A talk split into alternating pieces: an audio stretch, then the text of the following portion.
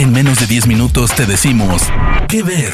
Películas, series, documentales, cortos, stand-ups o shows que recomienda el equipo de Spoiler Time. ¿Qué ver? ¿Cómo están gente de Spoiler Time? Sean todos ustedes bienvenidos a esta nueva emisión de ¿Qué ver? Recomendaciones en menos de 10 minutos sobre series, películas, documentales, especiales y muchas cosas entretenidísimas. Así que eh, yo les doy la más cordial bienvenida soy Harry Plus, a mí me encuentran en todas mis redes sociales como arroba el Harry Plus. Y en esta ocasión vengo a platicarles de un estreno, eh, pues entre comillas, porque la realidad es que ya se estrenó el año pasado, pero justamente ahora que llegó Disney Plus a Latinoamérica, por fin podemos apreciar en todo su esplendor The Mandalorian. Como les decía, The Mandalorian llegó por Disney Plus. Es una serie de televisión de ópera espacial y space western estadounidense que está ubicado en el universo de Star Wars creado por George Lucas. La serie se sitúa unos años después de los eventos del regreso del Jedi y sigue a un solitario pistolero más allá de los alcances de la República. John Favreau es el guionista, creador y showrunner de la serie y es productor ejecutivo junto con Dave Filoni y Colin Wilson. La serie está protagonizada por Pedro Pascal, Carl Weathers, Gina Carano, Nick Nolte, Giancarlo Esposito y Werner Herzog. Actualmente cuenta con dos temporadas y tres episodios. Algunas de las cuestiones por las que creo que es esencial que le demos una oportunidad es porque es una producción extraordinaria. Visualmente, eh, auditivamente, la verdad es que me han sorprendido muchísimo y yo estoy seguro que los van a sorprender a ustedes. No necesariamente tienen que ser sumamente eh, devotos al universo de Star Wars, creo que es una serie que se puede disfrutar seas o no ajeno a esta franquicia. The Mandalorian logra cautivarte desde los primeros minutos porque es una historia ajena a lo que es la saga de Skywalker. Aquí tenemos un producto eh, que se toma como individual, si bien está situado narrativamente entre el retorno del Jedi y el despertar de la fuerza, la verdad es que es un muy buen manjar para poder disfrutar de la ciencia ficción. Y es que además este toque western que se plantea en las misiones que ejecuta el personaje principal eh, de Mandalorian Mando, conocido que es este eh, pistolero solitario recompensas Algo que maneja muy bien Disney Plus con esta serie es que el factor nostalgia lo tiene muy bien medido y que además el que permita que se desarrolle la historia en otro tipo de personajes también le da al fanático o al espectador un disfrute y una empatía muy distinta con respecto al universo, con respecto a la franquicia de Star Wars. Porque tienen más libertad para manejar las situaciones, para explorar mundos, para eh, presentar personajes y además de que The Mandalorian sorprende al espectador porque durante cada episodio añade elementos únicos y especiales que eh, la van volviendo un producto sumamente disfrutable. Aquí las aventuras están, eh, como les decía, bien planteadas.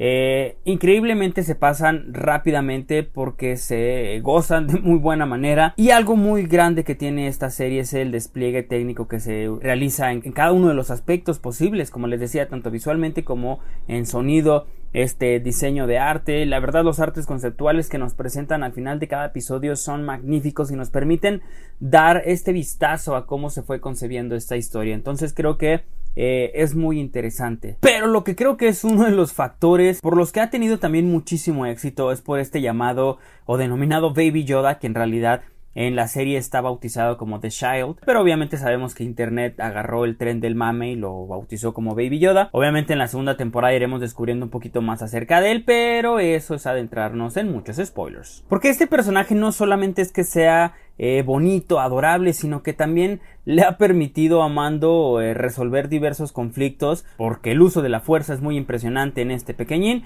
y eso obviamente nos agarra por sorpresa a todos como espectadores. Uno de los pesos más grandes que radica en Pedro Pascal es el manejo de la voz, porque obviamente eh, no vemos el rostro de este mandaloriano, sino que todo es a través de los matices de su voz, de lo que transmite con esto y eso creo que eh, ha sabido utilizarlo de eh, mil formas maravillosas y transmite lo que tiene que transmitir con este personaje. Es fluido y es eh, además carismático, es entrañable y lo que tiene de Mandalorian en términos generales es que por encima de todo es una serie sumamente entretenida.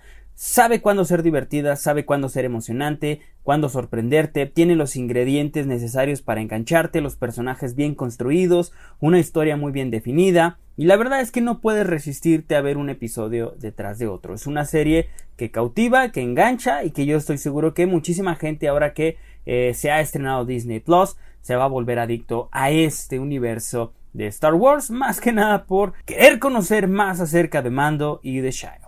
Algunos de los datos curiosos es que The Mandalorian fue una de las series más vistas del 2019. Además, su primera temporada fue nominada a 15 premios Emmy, incluyendo el de mejor serie dramática, e incluso en esa premiación se terminó llevando 7 de estas nominaciones. Si eres muy fanático de Star Wars, te platico que el contexto de la serie y de lo que transcurre está relacionado a cómo la nueva república se formó luego de que el imperio firmara un tratado de paz. Eh, algo que sucedió un año después de lo que vemos en El regreso del Jedi. Durante la época de la antigua república, los mandalorianos eh, solían luchar contra los Jedi, cosa que dividió a la raza mandaloriana en dos, los bélicos y los pacifistas que se denominan como los nuevos mandalorianos algo que podemos ver en esta serie. Hay un guiño bastante especial y es que el inicio de la serie es un guiño al primer encuentro que tuvieron John Favreau y Dave Filoni, dos de las mentes creativas responsables de The Mandalorian, que se produjo eh, precisamente en el rancho Skywalker, propiedad de George Lucas. John Favreau comenta que conoció ahí a Dave eh, porque estaba mezclando la primera película de Iron Man, entonces él estaba trabajando como en secreto esta situación, pero por su parte Dave trabajaba con George de Clone Wars. Entonces es un proyecto del que nadie sabía y ya sirvió para que estos dos se relacionaran, compartieran secretos, se hicieran amigos y pues empezaran a trabajar en conjunto ahora con The Mandalorian. Baby Yoda eh, tiene padres españoles, así es, y es que aunque Baby Yoda es una marioneta de Child, eh, la verdad es que fue creado por El Ranchito, que es una popular empresa española de efectos digitales, que ya ha trabajado antes con eh, plataformas como Netflix o como HBO y pues ahí es donde surge este personaje tan querido y tan entrañable que se ha vuelto tendencia durante el último año. Como les decía, el arte conceptual funge un rol muy importante al final de cada episodio de The Mandalorian porque nos muestra las imágenes creadas por los artistas como Doug Shane, como Jama Jurabe, Sean Park, Christian Ausman entre muchos otros que eh, nos muestran su visión de lo que es The Mandalorian y cómo se fue creando cada uno de estos episodios. Así que esto es The Mandalorian, gente bonita, que como les decía consta de dos temporadas, 13 capítulos, lo pueden ver a través de Disney Plus. Así que dense la oportunidad, lo van a disfrutar, no tienen que ser fans súper clavados con el universo de Star Wars, pueden disfrutarlo como una serie en individual. Les recuerdo que yo soy Harry Plus, a mí me pueden encontrar en todos lados como arroba el Harry Plus y no olviden seguir día con día las recomendaciones de qué ver. Así que nos estamos viendo la próxima semana, cuídense mucho y yo me despido. Bye bye. De parte del equipo de Spoiler Times, esperamos que te haya gustado esta recomendación. Nos escuchamos a la próxima. ¿Qué ver?